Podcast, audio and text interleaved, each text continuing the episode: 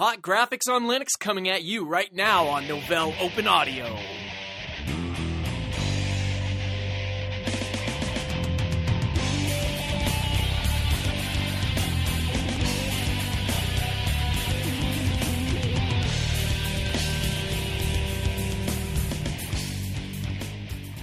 Ah, the age old question Am I hot or not? Well, if your name's Linux Desktop, then you just suddenly got a whole lot hotter.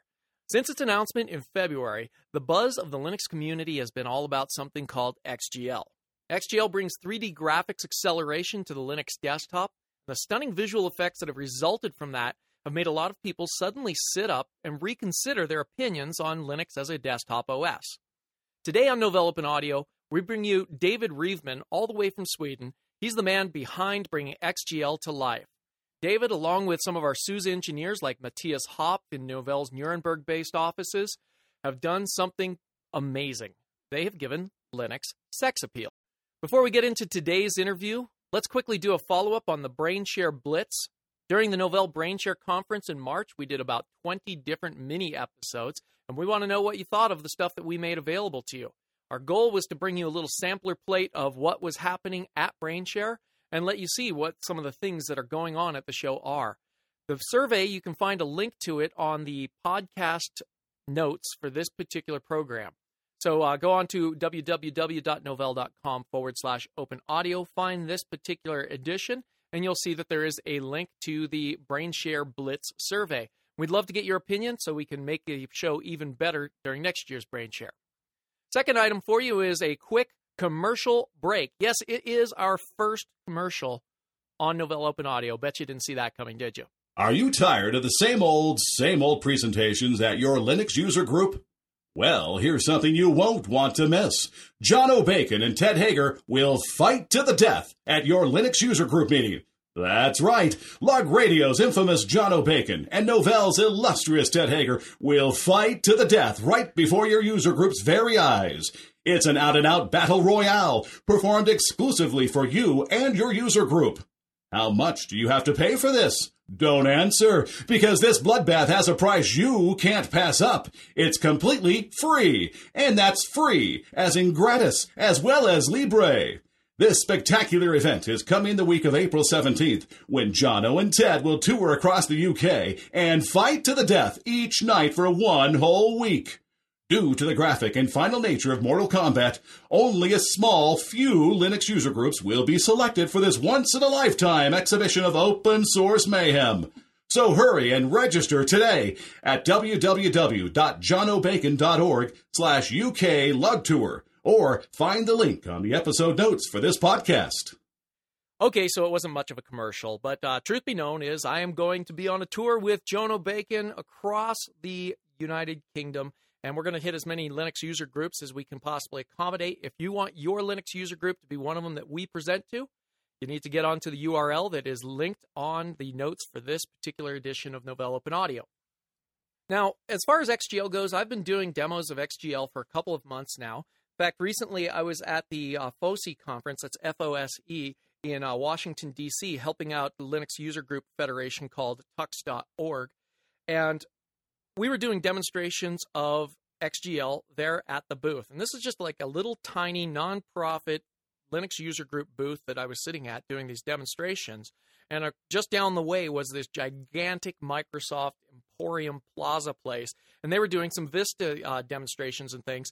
And we had several people actually note to us that the Microsoft demonstrations of Vista got completely blown away by our demonstrations of SUSE Linux Enterprise Desktop running XGL. And we were quite proud of that. We were really happy to have uh, those that kind of feedback happening during the sh- show. And so this is some pretty exciting stuff where you start seeing people saying that they like the looks of Linux better than the likes than, than they like uh, Windows. And so, the guy who's been making this happen is David Reveman with XGL. All right, David, thank you very much for ch- coming to Novell Open Audio, get, jumping in here with us. And we wanted to talk to you today about XGL and find out a little bit about what's uh, what's caused this to come about, what inspired this, and that kind of thing. And maybe what we can do is we can start with just a quick uh, explanation of what OpenGL is, and maybe a little bit of uh, uh, what the challenge was with getting uh, the X system to uh, connect into OpenGL or use it. So OpenGL is it's a graphic standard. It's it's an API for creating graphics programs. It's available on a wide range of, platforms, and it's very well supported in hardware. Uh, a lot of games have been using this in the past.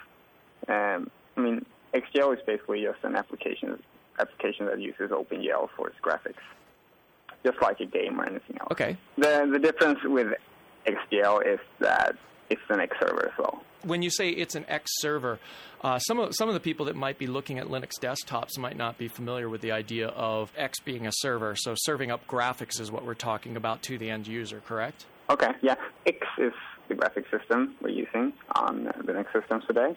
What you have is you have first first you have an X server, and the X server is responsible for actually drawing all the graphics to the screen. So the X server is running lo- uh, local on the where you have your monitor and your graphics card, and then you have X client connecting to the X server and sending the server requests for drawing things on, on the screen. And the X client doesn't have to be running at the same machine as the X server. Okay. That's how it works, basically. So why was it that uh, you needed to have like a, a, a, replacement of the existing X server? Or how, is this actually a replacement of the X server when you put XGL on a system? It's sort of a replacement. The thing, the thing is, in, in the server you have a lot of stuff. I mean, you have more things than just the uh, the part that that is doing the graphics. The part that's new in XGL is the part that's accelerating graphics. So instead of in a normal server, you have you usually have like code for uh, accelerating graphics operations on some some specific graphics hardware. XGL instead, you have code for using OpenGL to accelerate graphics. But the only thing that's actually new in XGL is the way we accelerate graphics. That's the, that's the thing we changed. So how is that actually done? How is how is that acceleration uh, done? That's tapping into the OpenGL standard on the card. Yeah, yeah, it's all on top of OpenGL. So every operation I like to accelerate uh, that's done using OpenGL, standard OpenGL commands like uh, like any game is using. Okay, and when we talk about XGL, most people talk about XGL just as like meaning the whole thing, including all the visual effects and things like that. So wobbly windows, the cube, and those kind of things. But uh, what are what are the pieces? What are the other pieces? I know that there's a piece called Compiz. Can you give us a little bit of the uh, full anatomy of what this system is that you've created? Okay. So, as I said, XGL is just the X server that takes requests from X clients and just draws those requests to, to the screen or whatever. So, what you need to do to do all these fancy effects is that uh, the server is actually not doing them uh, doing them itself. It's just it's just accelerating all the graphic graphics operations. So what you have is you have an X client that is responsible for actually drawing the screen. I mean, norm- normally on a normal server, you have each each individual client is responsible for drawing the contents of its own window.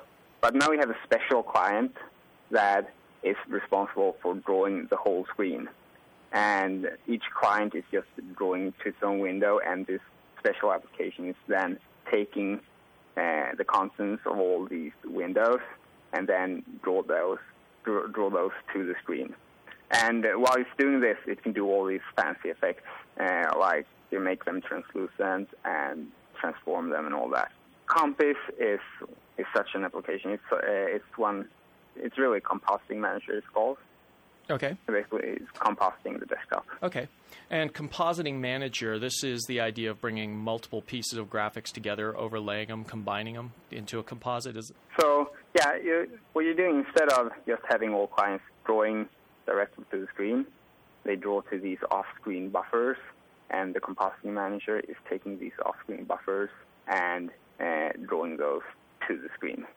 That's the compositing. That's how you kind of get these things like the edge of some of the windows in Compiz that you've uh, managed to do is that you can actually see the window or the icons or whatever is behind some of the edges of the windows as well. That's yeah. the compositing effect there. Um, so, what got you into this? How, how, what made you decide to take on the whole thing of getting OpenGL into X? Why, why did you want to do that? Uh, first, I should probably clarify that OpenGL has been in X since way back. It's just the thing we changed with XGL is that we moved all the uh, drawing operations within the server on top of OpenGL.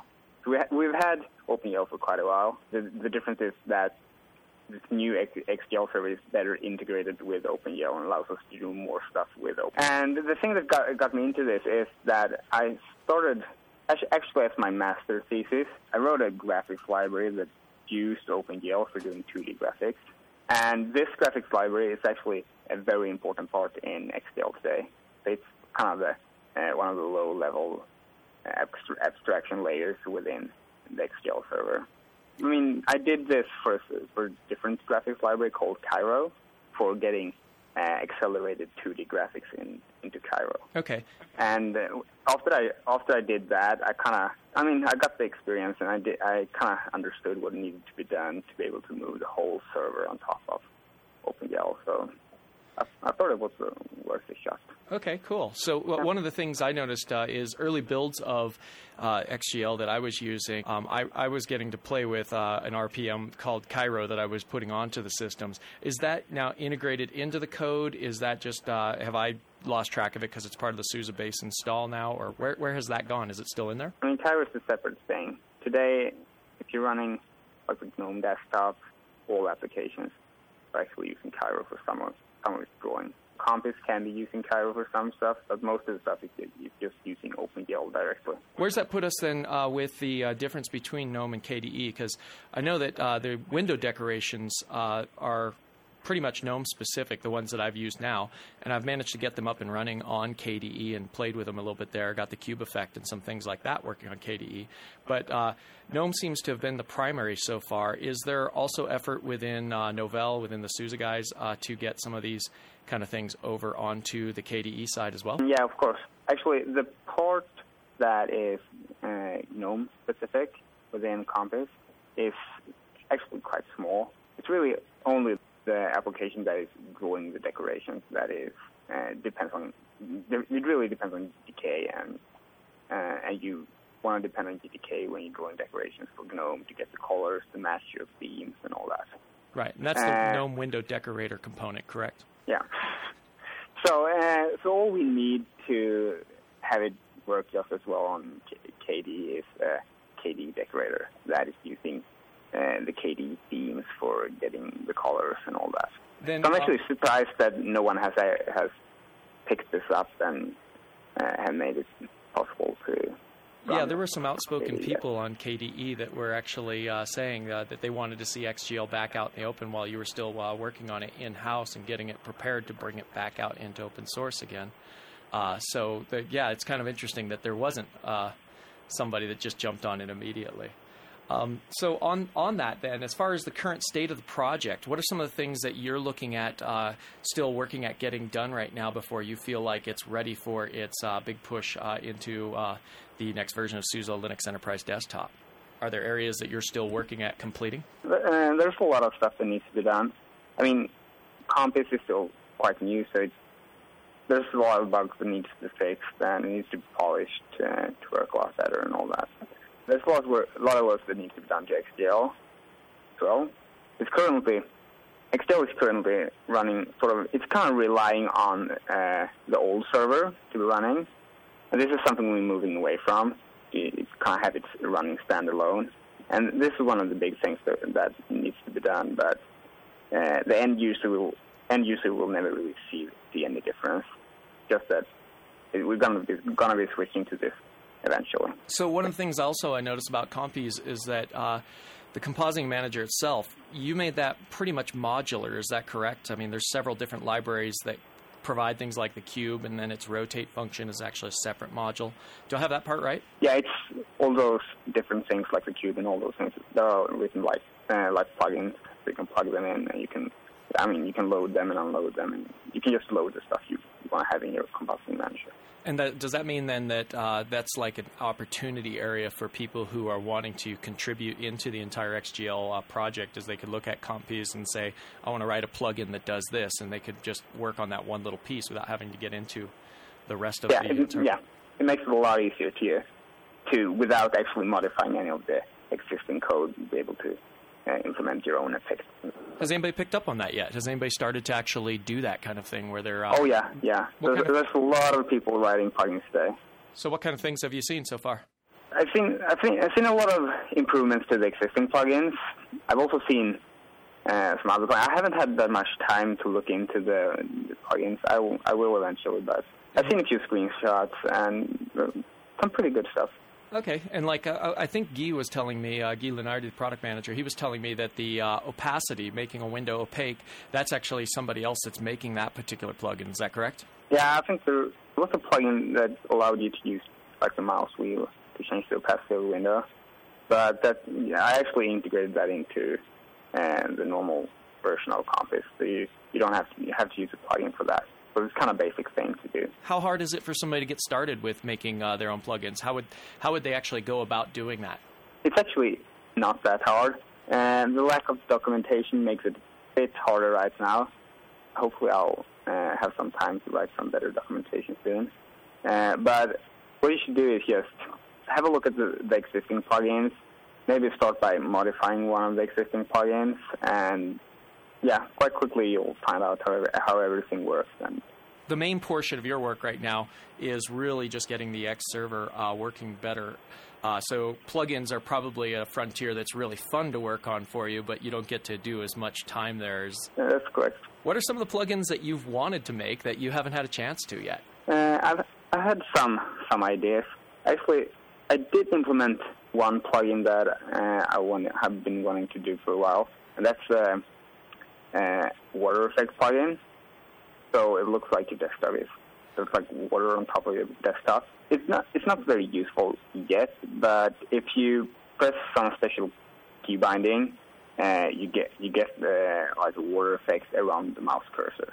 Every every every time you move the cursor, it looks like you're dragging it through water on desktop. So, so that's more of just like an eye candy one. It's not so much like the uh, zoom effect where it actually has like real good application. This is just one yeah, things. That's yeah, really it's cool. more like eye candy thing. But I, I, guess you can hook it up to do useful stuff anyway. Yeah, yeah, and also, yeah. I mean, you can get notifications when uh, some things ha- happen to some application or yeah so there's there, there it, it's really just sort of a proof of concept that it's possible out there and then you next can hook in things that are actually real practical uses for people then yeah it's doing some um, pretty advanced stuff and i wanted to write a plugin that did that so uh, so people can look at that and do similar things do you have that one actually out there that uh, so people can yeah check it out uh, i haven't packaged it yet but I will very soon. And uh, so the CVS on Free Desktop actually has that plugin.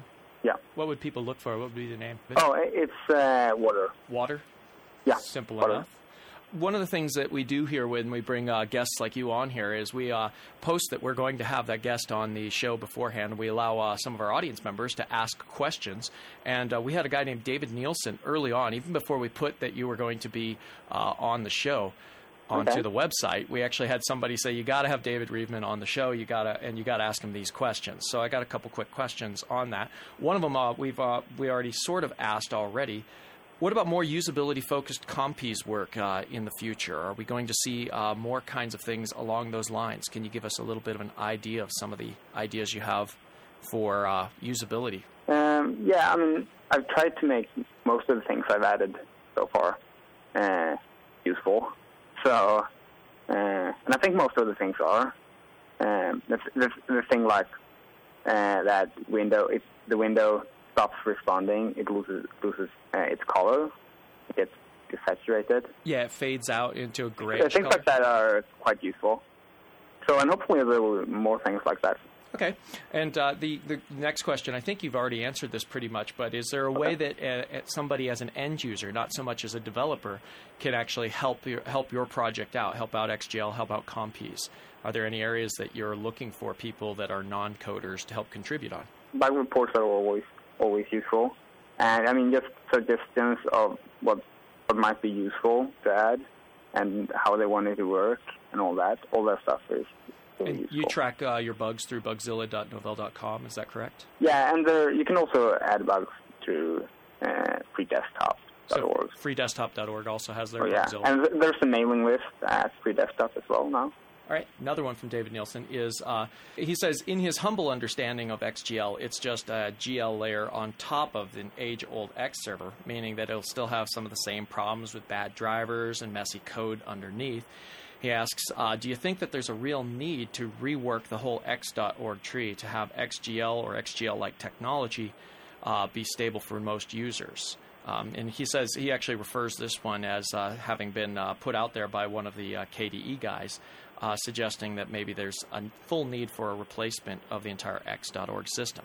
What's your thought on that? The, the idea with, I mean, moving the server on top of OpenGL and all that. That's kind of the thing. Is, the problem we had with uh, server before is is that it's so hard to keep up with the pace that graphics hardware is develop, developing. So that's why we haven't seen any of this in X before. So uh, what I what I did with XGL is that I designed it for the stuff we wanted to today, and by moving everything on top of OpenGL, we should be able to, in a better way, keep track of all all the advancements that are done in uh, the graphics hardware. And uh, last question on this one: uh, Is there any is there any interlinking of, of, the work that you're doing with some of the AIGLX uh, project that Red Hat's doing? What's the relationship right now between the two? Are they just separate projects? Is there a link between them? Are you collaborating on any of this? Um, yeah, there there's some some common. Uh, there's actually a lot of common code in Vex server for both these projects. Uh, some of the new code being written for AIGLX is common and shared with XGL. And, I mean, both projects want to use the OpenGL drivers more. So both of them contribute to making the OpenGL drivers better. Okay, uh, so that's that's a good thing. So it's more at the uh, actual hardware vendor level that you guys, that uh, the AIGLX and the XGL different things are contributing in. Uh, AIGLX is more about getting the open source driver uh, drivers improved. Ah, okay, got it. Because it's hard to plug in a proprietary driver into the AI, AI GLX mod, model. Okay. Uh, XGL, on the other hand, you can plug in a proprietary driver like NVIDIA's or ATI's driver. And there's a question that's been on my mind for a while, and that is uh, I, I, would imagine that because you're going to be on this show here, uh, that this interview will be up online and we'll get a little bit of uh, get a little bit of airplay out there in the community. Uh, I noticed when uh, you brought this uh, code back out from doing a lot of in-house development uh, back in, I think it was January, February. Um, that Ubuntu jumped right on it. They integrated it in, and it was something that somebody could pull right down onto the Ubuntu distro. And one of the things that I was wondering about it is I know that internally inside Novell, we've had a real delicate approach to this where there's only a few people inside of Novell that are doing demonstrations of uh, XGL and those kind of things.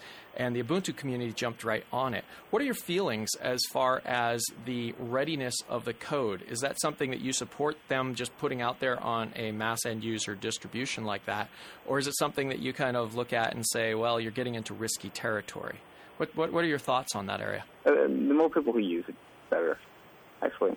There, there's no other way to, to, I mean, to get the, the things that needs to be fixed fixed unless uh, a lot of people are using it. Are you finding you're getting a lot of bug reports because of that? I'm getting more bug reports now, mostly concentrated on the Compiz stuff and not so much on XGL. But I'm getting a lot of bug reports now, and it's very useful.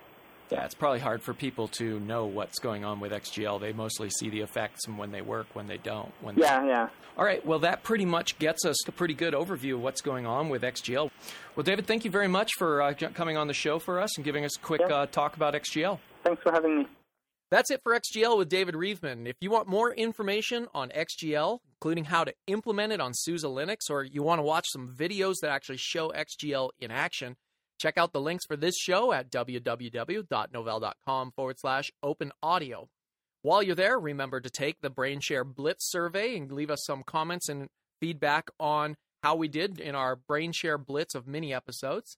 Also, you can rate this edition of the show, and you can even leave comments on this edition of the show. And each one of the comments that you guys send in, I personally read. And I thank everybody who's given me a lot of feedback on which way we're taking this show and things that we're doing with it couple of you could be a little more constructive. A couple people have called me a marketing hack at this point, and I got to say that makes a that makes a guy who's got a technical background really ache, and I, I, I lose sleep at night, and I worry that maybe I don't have a reflection in a mirror anymore, or perhaps my next meal is going to feature cerebral cortex or something like that.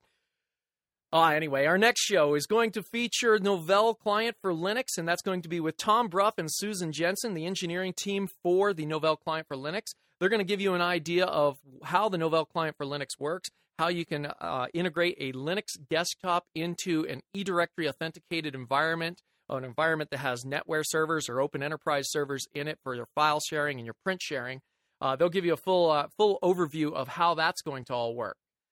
Our program is guided by the listeners like you, so uh, you can leave us notes on what you want us to do with the show next. It's brought to you by Novell in conjunction with Novell Users International, and as always, you can reach us by email or telephone, and someday we'll have our Skype line back up. And you can reach us any one of those ways. If you go to novell.com forward slash open audio, all the links are there for how to get in touch with us. Thanks again for listening, and we'll see you on our next episode.